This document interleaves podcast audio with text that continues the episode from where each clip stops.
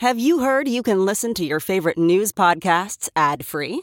Good news! With Amazon Music, you have access to the largest catalog of ad free top podcasts included with your Prime membership. To start listening, download the Amazon Music app for free or go to amazon.com slash ad free news podcasts. That's amazon.com slash ad free news podcasts to catch up on the latest episodes without the ads. Today, we're going to talk about the question at the top of everyone's mind when was the last time Trump tested negative for coronavirus and why exactly he might be hiding that information, and his major misstep with the second presidential debate. And I speak with Dr. Abdul El Sayed, an epidemiologist, about Trump's positive test and whether he's putting his own supporters' lives at risk by continuing to hold rallies while infected with the virus. I'm Brian Tyler Cohen, and you're listening to No Lie. Let's jump in. So the question now is when did Trump last test negative for coronavirus? Which which is remarkable, right? Because keep in mind, this is a president who's already overseen the deaths of 210,000 Americans. A president who's overseen almost 8 million cases across the US. A president who's overseen 11 million Americans losing their jobs. A president who's overseen the unemployment rate jump to 8%. These things unto themselves are enough to cap off the greatest failure by a president in American history. And I say that objectively. There, there is no planet on which this is anything other than an unmitigated failure. But now, as dozens of people in Trump's orbit continue to test positive, with Donald Trump being the common denominator here, it begs the question why won't his campaign just say when the last time he tested negative was?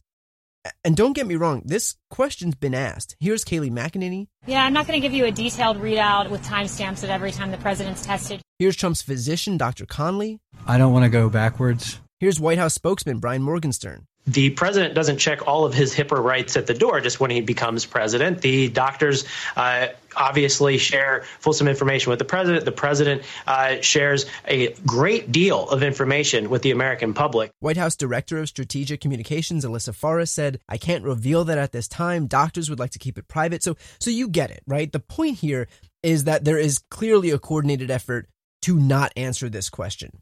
And and right off the bat, I don't know who needs to hear this, but if you're trying to take the attention off of something, this ain't it. All this White House has done by outright refusing to be forthright here is to make the entire news cycle about this question. Because now, instead of it being a simple question that was asked and answered, this is all that we're talking about. Like, talk about the Streisand effect, right? But think about it. The only logical reason that they'd withhold this information is that the actual answer is even more damaging than their silence. Like, why inflict all of this unwanted attention on their campaign if they could just say he tested negative on Wednesday, September 30th, and positive on Thursday, October 1st? The obvious answer being that there exists the possibility that Trump tested positive earlier. Now, we know that Trump tested positive late on Thursday, October 1st, but did he test positive earlier that day before going to a fundraiser at his golf club in Bedminster, New Jersey? Did he test positive before his Wednesday, September 30th rally in Duluth, Minnesota? Did he test positive before the Tuesday, September 29th debate against Joe Biden? Trump's campaign apparently certified that he did, and yet no one is able to find out who exactly it was that certified it. Did he put a 77 year old presidential candidate at risk by standing only a few feet away from him and screaming at him for 90 minutes? Like, might that be why his campaign won't say if he tested positive or not? Did he test positive on Monday, September 28th during his Rose Garden press conference when he and Mike Pence mysteriously stood at separate podiums? What about earlier that day during his debate prep with his campaign manager, Bill Stepien, and former New Jersey Governor Chris Christie, both of whom have since tested positive, with Christie being in the hospital for more than a week now? Did he test positive on Sunday, September 27th, when he met with Gold Star families for a reception at the White House? Admiral Charles Ray, the, the vice commandant of the Coast Guard, who was in attendance, has since tested positive for coronavirus, leading to the rest of the country's top military leaders including the chairman of the Joint Chiefs of Staff themselves going into quarantine. What about Saturday, September 26th, when Trump celebrated the nomination of Amy Coney Barrett to the Supreme Court with a super spreader event that was attended by himself and Melania, Kellyanne Conway, Kayleigh McEnany, Chris Christie, Senators Thom Tillis and Mike Lee, uh, Notre Dame President John Jenkins, a bunch of staffers in the White House press shop, all of whom then tested positive. Did Trump test positive before this super spreader event? Was Donald Trump the super spreader? Imagine you have Donald Trump not only leading a failed national response to this virus, but personally spreading this virus to his own colleagues and friends and family members.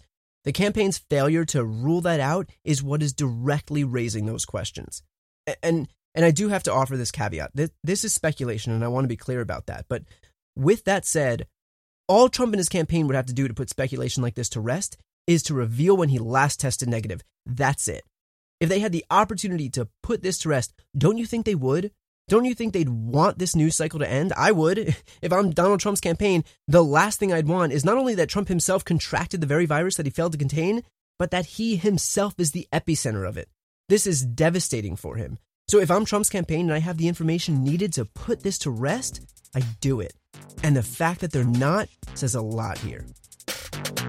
Next, I want to jump over to the issue of the second debate, which has officially been canceled. Now, here's how this went down. The debate commission announces that the next debate that was supposed to be held on October 15th would be virtual because, and I'm just throwing out a wild guess here, one of the candidates is infected with a deadly virus. Then Trump throws a, a temper tantrum and threatens to bail. So as a result, Biden calls his bluff, bails on the debate himself, and sets up his own primetime town hall with George Stephanopoulos on ABC and and Trump gets what an, another rally. I mean, what a colossal, colossal screw up by the Trump campaign. I, I can just imagine Trump gambling one of his only two remaining opportunities to appeal to the American people away so that he could hand Joe Biden a primetime town hall. Trump leaning back in his chair, looking over at Jared Kushner and saying, and that, Jared, is the art of the deal. and and of course, the Trump campaign is trying to to spin this as Biden being like too afraid to face Trump. But two things. First, polling fell overwhelmingly in Biden's favor after the last debate. Trump was a raving lunatic on that stage. In about a dozen polls taken before the debate, Biden's lead was about five and a half points ahead of Trump. In the 10 polls taken after the debate, Biden's lead widened to almost 10 points ahead. Nobody who is still undecided watched that belligerent performance by Trump and decided, yep, that's my guy. I have been unsure until now. But watching Donald Trump up there, uh, sweating, physically incapable of not blurting out words every literal second that he can, finally helped me make up my mind. And that's my guy. like, it just didn't happen. And that leads me, that leads me to my second point here, which is that it's Trump, not Biden, who needs to appeal to the American people. Trump's the one who's down in this race. He's on the defensive. He needs to change some minds. And by gambling away that October 15th debate, by throwing a temper tantrum, he just lost one of the last two remaining opportunities he had to reach a real audience. And I'm, I'm not talking about a speech in the Rose Garden, I mean a real audience. 73 million people watched that first debate. And no, holding a rally instead won't come close to compensating for missing out on a debate. Like speaking as as a news consumer, not as a pundit or a political host, this is just me as a consumer of news. Trump's rallies are boring now. And and they didn't used to be. I, I never liked him but from a sheer entertainment perspective, I used to hang on his every word at these rallies. Like I, I watched every single one of them. You can hate Trump, but still have acknowledged the entertainment value in those rallies, right? I don't watch them anymore. Honestly, I just don't. His his rallies have basically devolved into the same desperate, maniacal Fox News fever dream recycled over and over again. No one's falling over themselves to watch Trump whine for the ninth time this week about Hillary's emails and water pressure in the deep state and killer windmills and slippery ramps and the two lovebirds, Peter Strzok and Lisa Page, and the rest of his greatest hits. It's, it's just tired. But these final two debates were his last chances to actually make his case to people. And instead of taking advantage of that, he gambled it away. And so instead, he'll get on stage somewhere and pander to his same dwindling base while failing to broaden his coalition, which is what he needs. And that's all the proof you need uh, that the guy has no discernible strategy to win. He's just guided by this fatal short termism. So, you know, he'll lash out with these impulsive fits and shoot himself in the foot over and over and over again. He will never manage to not be led by his own ego. But the most ironic part of all of this is why he threw this tantrum in the first place. And that was because the debate was changed to a virtual format.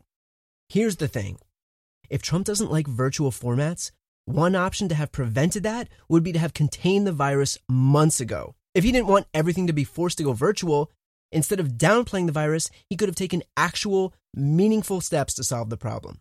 But he never bothered to. He chose to lie.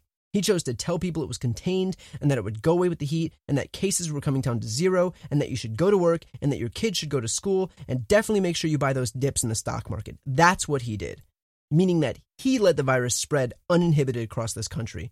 Being forced to go virtual is a result of his own mismanagement. So if he wants to to complain here, Trump has only himself to blame. And this is all part of a broader strategy of denialism that's being employed by the Trump administration and campaign. They think that by virtue of pretending that the virus isn't here, that they can will it out of existence. And so they want no masks, they want no plexiglass barriers at debates, they want regular rallies, because their goal here isn't to protect the American people, it's to perpetuate this PR campaign where everything is A OK and they've done a stellar job. Never mind the fact that we have 210,000 deaths, never mind that we're losing 1,000 Americans a day, never mind that we have 8% unemployment, never mind that 11 million Americans have lost their jobs, never mind that this is objectively a disaster of historic proportions and that Trump has no plan. So, no, not in a million years should Joe Biden meet in person with Donald Trump, who's not only managed to allow this pandemic to explode across this country, but who himself is a walking vector for this virus. If Donald Trump wants to infect himself and his staff and his family, so be it. And if Trump's Republican colleagues want to let him, hey man, your funerals. But Biden's entire campaign has been predicated on addressing this virus in a safe and responsible manner. And that's why people are supporting him. So Trump can go right on uh, denying reality, but that is why we're in this mess in the first place. So if you want more of the same denialism that got us 210,000 dead Americans and counting, the same denialism that's got us mired in an economic recession, the same denialism that's cost millions of Americans their jobs, then Donald Trump is making it clear that he's your guy. But if you want this nightmare to be over, then you can vote for Joe Biden. Next up is my interview with Dr. Abdul El-Sayed. He's an epidemiologist and he ran for governor of Michigan in 2018. He is one of the smartest people who I've ever heard speak, and I've wanted to interview him for a really long time. So when Trump himself contracted coronavirus, I figured this was the perfect opportunity, especially given all of the unanswered questions that we're faced with right now. All right, today we have Dr. Abdul El-Sayed. He's an epidemiologist, the former Democratic gubernatorial candidate in Michigan, and the host of a great podcast, America Dissected. Dr. El-Sayed, thank you so much for coming on. Brian, thank you for having me. Appreciate it. So uh, let's jump in. Obviously, the news this week is that uh, Trump tested positive for coronavirus. So let, us talk about uh, his positive test based on his treatment, does he have a severe case? Well, based on the treatment he got, he got unprecedented treatment. I just want folks to understand this. He got a combination remdesivir dexamethasone. Remdesivir is a antiviral medication. It was initially uh, created to battle Ebola. Uh, wasn't particularly effective for that, but um, it was found to be effective uh, against the coronavirus. And then dexamethasone uh, is a corticosteroid. So you keep hearing the word steroid. It's not one of those like anabolic uh, meathead steroids. Right. It's a uh, it's a steroid um, that affects a different part of of the anatomy, and it is designed to knock back the immune system. Uh, because one of the things that makes you extra sick is that the immune system has an overreaction to the coronavirus, and uh, the symptoms can be really ugly. That's not unprecedented. What is unprecedented is that he got what's called compassionate use uh, of this monoclonal antibody cocktail alongside the dexamethasone and uh, the remdesivir. Now that's that's unprecedented because number one, uh, that monoclonal antibody cocktail hasn't cleared phase three, meaning we don't have strong evidence about the safety and efficacy of that particular cocktail. Although it seems uh, that if you're going to give it to the president, there's there's pretty good indication that um, that you know it's likely to clear. But we got to wait for the science, as we well know. And then second, uh, we have not seen it used ever um, in combination, at least as far as we know, uh, with these other drugs. And so you don't give this, you know, uh, throw the kitchen sink type of treatment to somebody who's not very sick. right. Um, and so, you know, f- from what we understand based on the treatment and based on, you know, what we can glean from his uh, medical team's non-transparent um, uh, uh, assessment and, and, and what they've shared with us is that he was pretty sick. And at several moments, his uh, oxygen saturation, uh, a measure of how much oxygen your lungs are letting into the body, dipped into uh, pretty scary levels. Um, and then finally, you know, just the indication is that you don't send a president in the middle of a reelection campaign to the hospital unless you think they have right. real potential of getting quite sick. So yes, yeah. he, he had what is a serious case. Um, uh, it's unclear uh, where he is now, just because they're not sharing any real information. Uh, but this was a serious case. And so, uh, based on your experience and based on what you know about his case, I mean, would he still be contagious? Well, um, you know, the, the, fact is is that the the CDC's recommendation is that anybody who has COVID nineteen uh, should be isolated away from uh, anyone for 14 days. That is the recommendation, and um, you know, the, the, the notion that uh, that they can uh, rule him healthy at this point flies in the face of, of all the science we have. Even if he was to to uh, test negative, meaning he wasn't shedding virus uh, in his nasopharynx, the part of the, the, the, the body that's swabbed, um, it still doesn't indicate that he's out of the woods, and it doesn't indicate that at a future point, you know, that he, he wouldn't be um, uh, potentially shedding. And so, you know, even beyond that, right, this is the President of the United States. If anybody is going to follow CDC protocol in a moment where we're trying to tell everybody uh, that they ought to uh, follow the protocol to keep uh, the, the rest of the folks around them healthy, it should be the president of the United States. And yet, um, as we've seen, and as we've uh, seen from the very beginning, this president cares very little about the well being of people around him, cares a lot more about what he thinks to be in his political self interest. Right. And the notion that uh, he wants to go out and rally um, uh, after, you know, just a week after having uh, contracted a serious case of COVID 19 is an absurdity to me because you shouldn't be rallying in the middle of a COVID pandem- pandemic anyway, even if you're not uh, you're not sick yourself. Right. Even even if you yourself aren't the super spreader. Um, and I'm going to get back to the rally in a moment. Uh, I, I just want to stay on this for a quick sec. So you know we we hear about coronavirus patients kind of dipping in and out, getting worse. Uh, you know they might have it bad the first few days, and then it might get better. What does that say about you know about Trump's case in particular? I mean, will will he, will he is it likely that he can face the same the same situation as, as we've heard? It's certainly possible. I mean, look, we don't know what the consequences of his treatment are. It may be that the treatment that they gave him uh, was particularly effective, and uh, and he really is out of the woods.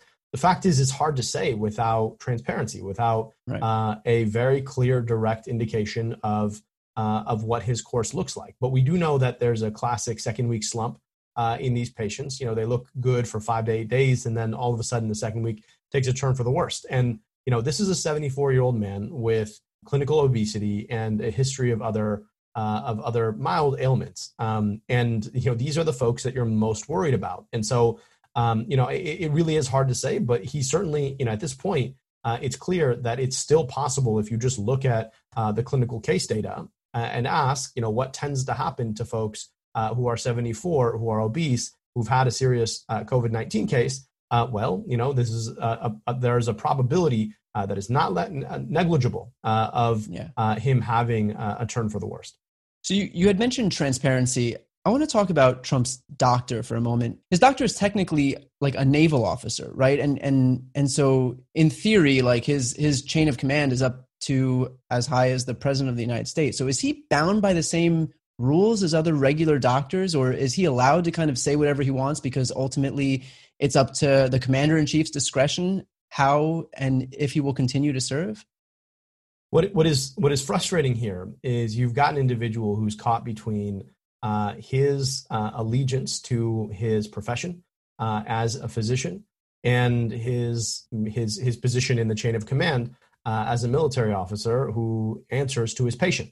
Um, and, and, and here is a, a, real challenge. You know, in this situation, given that you're talking about the health of the president of the United States, uh, which is a clear national security question, you would expect that we would get full transparency and that there would be a decision from the patient, who is the president of the United States, uh, to be fully transparent with the public because, of course, that's what uh, the position would require. That being said, we have seen the president, uh, who is the single person who can address and clarify uh, th- this this conflict of interest that his doctor faces, systematically put his perceived political self-interest ahead of the the well-being and the interest of the American public right. uh, to whom he is responsible. And so, you know, you're seeing the situation where this doctor is caught between a rock and a hard place, uh, and clearly fears more what Donald Trump will think of him than uh, whether or not he's meeting his ethical duties to his profession.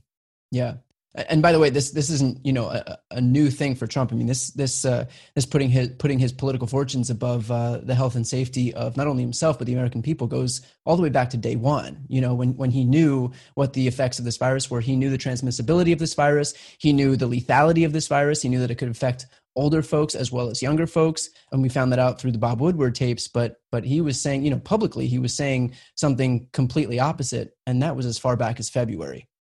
That's right. And I want to be clear about something. You know, Trump ethically and, and his doctor ethically are under no compunction to share anything. I mean, at the end of the day, uh, he has you know patient privileges just like everyone else. The thing about it is that he's the president of the United States, and, and the thing he doesn't seem to understand is that when you're the president of the United States, yes, you, you have an added burden of responsibility to the people that you have sworn to serve, and your health is of very clear consequence to their well-being in the middle of a pandemic um, and in the middle of a world that you've made a lot less safe. And so, you know, at, at the end of the day, yes, you know, nobody's required to share anything per uh, per basic uh, physician and patient ethics. But but like when you're the president of the United States, you have added responsibilities, and that's his health. Now, when it comes to uh, what he knew about the, this pandemic early on, it is very clear uh, that he knew one thing and has said another, and he has sought almost every step of the way to listen to his medical advisors simply so that he could say the opposite thing and create a, a, a, setting wherein it looked like there were two sides to every story so that he could buy himself out of doing what was right from a public health perspective to save lives. I mean, that is the classic Trumpian approach to almost every problem. Create a, an, another narrative, uh, say that other people are saying, right? So that it's not just you. Yeah, yeah, many, in fact. Many people are saying, right? Uh, and then you know create an echo chamber and then make it look like there are two different approaches two different sides to the story. And when it comes to science there there aren't really two different sides of the story about what you do in the middle of a pandemic. And um, and so he has gone to war against the scientific establishment. He's gone to war against uh, his own uh, public health advisors his own public health agencies. And meanwhile 210000 people are casualties of that war. Um, and still at this point he still continues to to to degrade and to deny uh, and uh, to push back uh, against his scientists and in, the scientific consensus about this disease, even after he himself uh, had what you know what was a case that quote unquote spooked him, um, as it should have, because he got quite sick. Right, and and it's not just him, by the way. I mean, everybody surrounding him, his own wife. I mean, you know, Kayleigh McEnany, Kellyanne Conway, Chris Christie's in the hospital. We haven't heard from Chris Christie in over a week. Nobody knows how he's doing. Beyond that, Herman Cain got sick from coronavirus after Trump's Tulsa rally and died. I mean, you know, it, I don't know how much more of a of a a scare you need than than one of your supposed uh, friends and advisors literally dying after he attended your rally. You know, in the middle of a state that was seeing a, an outbreak, a spike in coronavirus. But but uh, you can't get much worse than than having him literally die.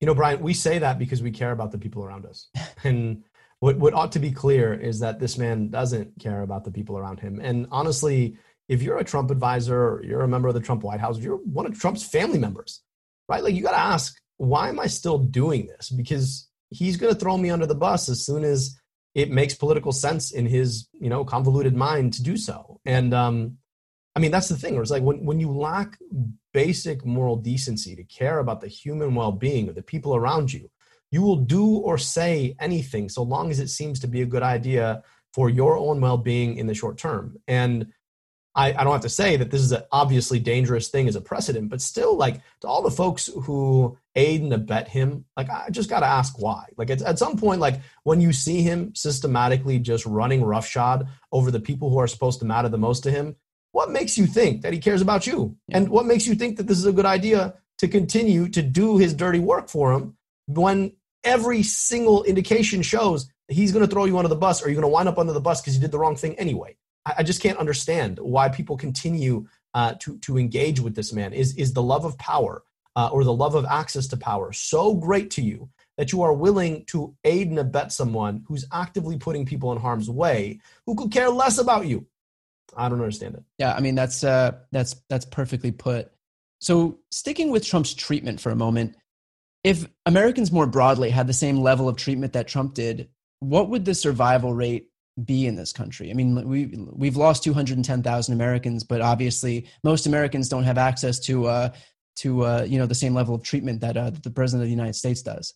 That's right. I mean, look, um, you know, uh, the, the, the, the crazy thing about this is that this is a man who clearly benefited from government health care. Right. Despite having paid $750 in taxes for two years and zero taxes for 10 out of the 15 years before he became president, and is actively trying to strip away healthcare from 30 million Americans and seems to think that ideas like Medicare for all are an anathema to the American way, despite the fact that he just took advantage of it. Yeah. um, you know, it's impossible to say how many more people would have lived. But here's the thing, right? Imagine we had invested in public health in this country in a way where we recognized that the consequences of hundreds of thousands, millions of sick Americans uh, would, would, would, would cost the system as much as it has in lives and livelihoods. And we were to invest in public health the way that you know, we invested in militarizing our country and every other country uh, after 9 11. Imagine what it would mean for being able to prevent the kind of pandemic that we're seeing right now uh, and save people who got sick in the first place. We haven't done that in this country because we haven't valued those things. And um, you know, and then you've got a president who is who is just caught in frank hypocrisy uh, around his position relative to government healthcare. We need more government healthcare, not less. We need uh, more public health, not less. And this is a man who just benefited from government healthcare, trying to tell us we need less. Yeah, I mean, there, there, there's a fundamental failure by the Republican Party to predict, uh, you know, these these catastrophic events that are going to befall us, like events that have to deal with with uh, with public health, with climate change, and instead take these retroactive approaches to try and save money. But ultimately, I mean, when these public health catastrophes like coronavirus befall us, they end up costing leagues more than if we had just taken measures in the first place. That's right, and um, this is the thing, right? Is that you know when you, when you're uh, a Republican lawmaker and uh, you run on this idea of cutting government spending, and you don't know anything about how government works, and you're just out there with your scissors cutting and cutting and cutting. Yeah, what you're doing is you're leaving us less safe because of it. And unfortunately, with public health, is we're in the situation of trying to demonstrate right why we're valuable when bad things don't happen because we exist. And so, you know, we'll we'll we'll, we'll be out there advocating for uh, our budget to keep people healthy, and these same lawmakers are like, "Well, we don't see what you're doing." And the point is, well, you don't see it because we're doing it. And if you cut our budget and our ability to do it, then at some point we won't be able to do it anymore. And at that point, you'll be stuck dealing with the consequences of our inaction because you literally cut us off at the knees. And, um, and, and, and this is where we are. If you look at the CDC budget uh, over the last 20 years, if you look at local public health funding uh, over the past 40 years, you see these budgets have been devastated. And so we were caught flat footed dealing with this pandemic. And the crazy thing about it is, you know, it, it, there's no greater indictment of this uh, governing hypothesis that the market can do it better than the fact that the richest, most powerful country in the world suffered this pandemic worse than any other country in the world. Um, that to me is is should be an open and shut case uh, when it comes to this notion that small government really is effective. Uh, you heard Mike Pence talk about you know trusting the American people. I mean that's you know that's bullshit, right? Like yes, you can trust the American people and protect the American people at the same time. Yeah. Right. I mean, I, you know, that'd be like saying, well, you know what, we're not gonna we're not gonna invest in the military because we trust the American people to deal with armed conflict with other countries on their own. Um, bullshit, just bullshit. And and we've got to call it out every time we see it. So while Trump was admitted to Walter Reed, he took a moment to drive in a car with some Secret Service agents because God forbid he didn't wave to the Proud Boys and QAnon supporters who were waiting outside. So, what kind of risk were these Secret Service agents at? Did they have to quarantine for 14 days afterward? Did they have to avoid family contact? I mean, absolutely. Like they were in a hermetically sealed car with an actively hospitalized COVID 19 patient. yeah. So that the COVID 19 patient could wave to his friends. Yeah. And yeah, like the they need to be fully quarantined and regularly tested because if that's not exposure, I don't know what is. And sure, they were wearing goggles and they were wearing masks, um, but it, you know, it, it, this is this is the kind of circumstance that you tell literally everyone to avoid. Yeah. Um, also, that the president could wave to the cameras because he got bored in the hospital. Yeah. So do you agree with Joe Biden's decision not to debate Trump unless it's in a virtual format? I mean, yeah, like I mean, for the same reason that I think it's ridiculous that he forced a bunch of Secret Service agents into a car. Like, right. I mean, this is supposed to be a town hall style uh, debate, and um, I don't think anyone's showing up to a town hall with a COVID patient. Like, sorry, yeah. I, I wouldn't. And um, and so for all these folks who who, who are telling me that um, that that you know that Joe Biden really ought to show up, it's his duty to show up. I'd be like, okay, cool. So why don't you go and spend 90 minutes on a stage with a guy who actively has COVID?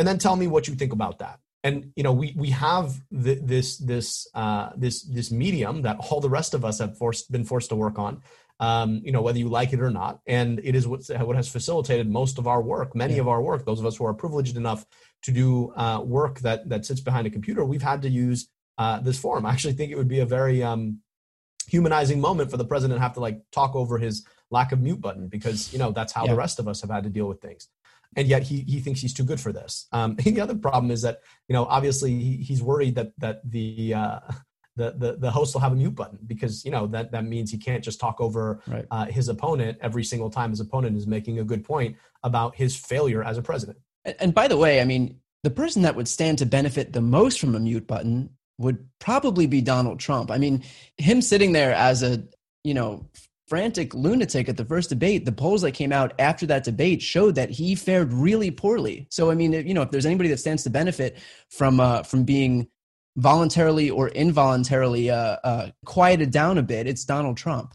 You know, the irony of this is that the only person I think who could show up to a debate and get points for not saying anything is Donald Trump. If he yeah. just stood, stood, there and shook his head, yeah. like honestly, people were like, well, look at him. He's he's pretty well put yeah. together. Thoughtful Donald Trump today really brought uh, a new look at, uh, at, who Donald Trump could be. Yeah. Um, honestly, if I were him, I'd just sit there, like turn the mute button on, and just let the whole thing happen. I mean, there are some points where all Trump has to do is, you know, a, when he shows up at a press conference, is not set himself on fire and you have the media coming out to congratulate him because he has a new tone you know? The, the the bar for trump to succeed is so low and yet somehow he manages to trip over it every single time. And that's the that's the thing is that you know i think for a long time we have um, we've allowed the aura of his 2016 win to kid us into thinking that there's some form of genius in this. Yeah. But demagoguery works in politics. And unfortunately, Donald Trump is a demagogue, and we've been under this demagoguery for the past three years. Um, I think what he showed himself to be in the last debate is an impetuous man with very few ideas and a penchant to bully instead of reason. Um, and that's what's left us uh, with 210,000 of our country women and men dead to a, a pandemic that really should have been prevented. And look, I get it. Viruses naturally occur. Pandemics don't. Pandemics are man made. Um, this is a function of failed public policy. There's a reason why almost every other high income country in the world has figured out how to do this. Uh, and we still haven't. And it is because we have this kind of uh, failure of leadership. And you know, the, the last thing I'll say is that you know th- th- he is on a medication right now uh, that we know has a number of psychological and psychiatric side effects. And the crazy thing about it is, and I'm not gonna I'm not gonna um, speculate about what the side effects might be in Donald Trump. Crazy thing is, you don't actually know if it's side effects or just him being himself. Yeah. And like that, that should tell us something, right? right? The fact that we're like, mm, is this just Trump or is it the medicine talking? Like yeah. the fact that that's something you actually have to think through tells you a lot about who this person is and how he works. Yeah. There is no genius uh, in saying whatever comes to your mind. There's no genius uh, in uh, just shamelessly picking on people. There's no genius in denying the truth. That is just demagoguery, um, and it, it, it kills people, and we're seeing that. I was reading up about the medicine, and some of the side effects were like were mania, and and uh, you, you know there comes a point when you're like, I don't know, like I like I couldn't tell the difference. I, I couldn't tell the difference between him, you know, sweating profusely and screaming like a lunatic yesterday versus a month ago you know and and like you said i mean that should uh that should give everybody pause uh, more than anything else i want to go over to his rally real quick. So uh, as of this recording trump is set to host an event on saturday and a rally in florida on monday. So even if he's on stage if he's facing the crowd and talking at them for 90 minutes are his supporters still at risk of contracting this virus from him?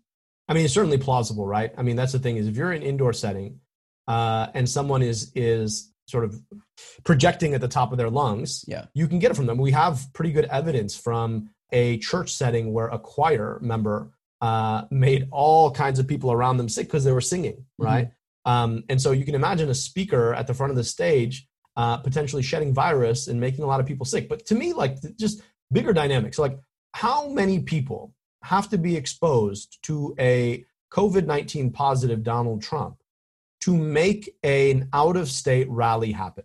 Like, think about all of those people. And then think about all of the people that they could come in contact with, because, of course, the whole point of the event is to concentrate as many people in one place as possible. Yeah. So I just don't understand how this is at all um, something that anyone is allowing to happen. I mean, Like, dear good people in Florida, like whatever our political differences, please don't go to that rally. Like, I get you might vote for Donald Trump. I deeply disagree with you, but please do not put yourself in a situation where you are actively in the same space as a COVID 19, known COVID 19 positive person. Like, it's just not a good idea. It's yeah. just really a bad idea. So, I did, you know, I, it's very sad to me. It's very frustrating to me when um, someone willingly and knowingly puts people in harm's way to advance his own ego, because that's what's happening right now. And, you know, people have gotten sick because of him, and many more could get sick because of him.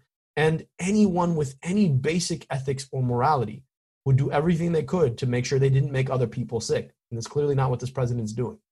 And you had mentioned this idea that it's not just Trump supporters who are impacted. And, and we see this with the right conflating individual freedoms with public health. And this is something that Mike Pence brought up too at the vice presidential debate.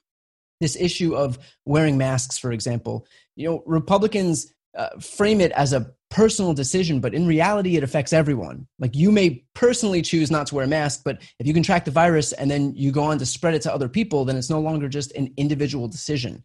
So, no, these aren't personal steps, these are public health measures. That's right, Brian. I, I would tell you this look, if, if you want to ride a motorcycle without a helmet on, I would deeply advise you not to do that. But if you want to do that, the person who's at risk is you. But if what have I told you, right? This is the equivalent of saying, "Yep, I'm going to ride a motorcycle uh, without a helmet on, and then my elderly mother could get sick because of it. Right because that, that's that's what this is. And so you know it's one thing to take your own health and your own well-being into your own hands. Everybody has the right to do that. It's another entirely to put your community's health in your hands to put your kids health in your hands to put your elderly parents health in your hands to put a bunch of people you never met before's health in your hands yeah. and then to think that somehow it's just about you. Like that is a, a level of toxic individualism that i think we really need to be interrogating a little bit worse. Like you're okay, right, to make sure uh, that that your health is in your hands. But like you know, your right to swing your arms ends where my face starts. Um, yeah. And right now, we are making decisions that are affecting a lot of other people. Yeah, yeah, really well put. So um, let's let's jump over to uh, to the situation in Michigan with Governor Whitmer right now. Um, so this is your home state of Michigan. So we just found out about a thwarted plot to kidnap Governor Whitmer. These were instigated by Trump with his tweets to to liberate Michigan, for example. Um, and now, even after this threat against her life, Trump is back to attacking her. So can you speak on this? Yeah, I mean, this is just deeply devastating. First, I know Governor Whitmer well. I actually ran against her in the primary in 2018. Um, I'm really grateful that she and her family are safe and healthy. The idea that people would threaten her safety because she was willing to stand up to keep us all healthy is, to me, the uh, example of what the kind of toxicity that we see out of Donald Trump uh, creates. And, you know, we got to call these folks what they are. They are terrorists. I mean, I, I was a junior in high school on 9 11, and for the rest of my life, I have had to live uh, under an America that sees me because of the color of my skin, because of how I pray, because of what my name is, uh, as a potential threat. And what that does is it leaves us ignoring the real threats out there.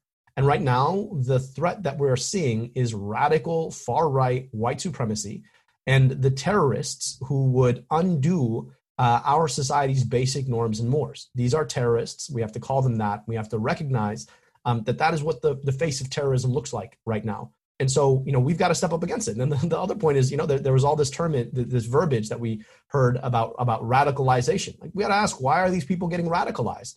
Well, there must be some radical extremist cleric out there who may be tweeting up a storm right. about all of the things uh, that they they think need to be done, like liberating yeah. Michigan. Right? I mean, we've got to recognize that when leaders speak, there are consequences, um, and uh, we've got to connect the dots on that. So before you go, I do want to mention to those watching and listening, uh, Abdul wrote a fantastic book called Healing Politics. I have it right here. He did not ask me to pitch this, but I promise you uh, this book is worth it. So Dr. El-Sayed, thank you so much for coming on. I really appreciate you taking the time. Brian, thank you for having me. It was a great conversation. Thanks again to Abdul El-Sayed. Quick note here, I'm going to start doing daily or close to daily live chats on Instagram. I'll either answer your questions or I'll bring people on to have a discussion. So follow me on Instagram at Brian Tyler Cohen. And finally, if you haven't yet registered, registration deadlines are upon us. So please go to votesaveamerica.com slash register and make sure that you're all set to vote. There is a reason that Trump has predicated his entire presidency on making it more difficult for you to vote. He knows that turnout means that he loses. So turn out and bring one person, just one, who didn't vote in 2016 and make sure they vote in 2020. And I guarantee you that you know one person because 100 million people didn't vote in 2016. So make it your responsibility to get someone involved who wasn't involved already. Do your part. I, I promise it'll feel so, so much better if you're able to look back and know that you did everything you could to save this country. That's it for this episode. Talk to you next time. You've been listening to No Lie with Brian Tyler Cohen, produced by Sam Graber, music by Wellesley, interviews captured and edited for YouTube and Facebook by Nicholas Nicotera, and recorded in Los Angeles, California. If you enjoyed this episode, please subscribe on your preferred podcast app. Feel free to leave a five star rating and a review, and check out BrianTylerCohen.com for links to all of my other channels.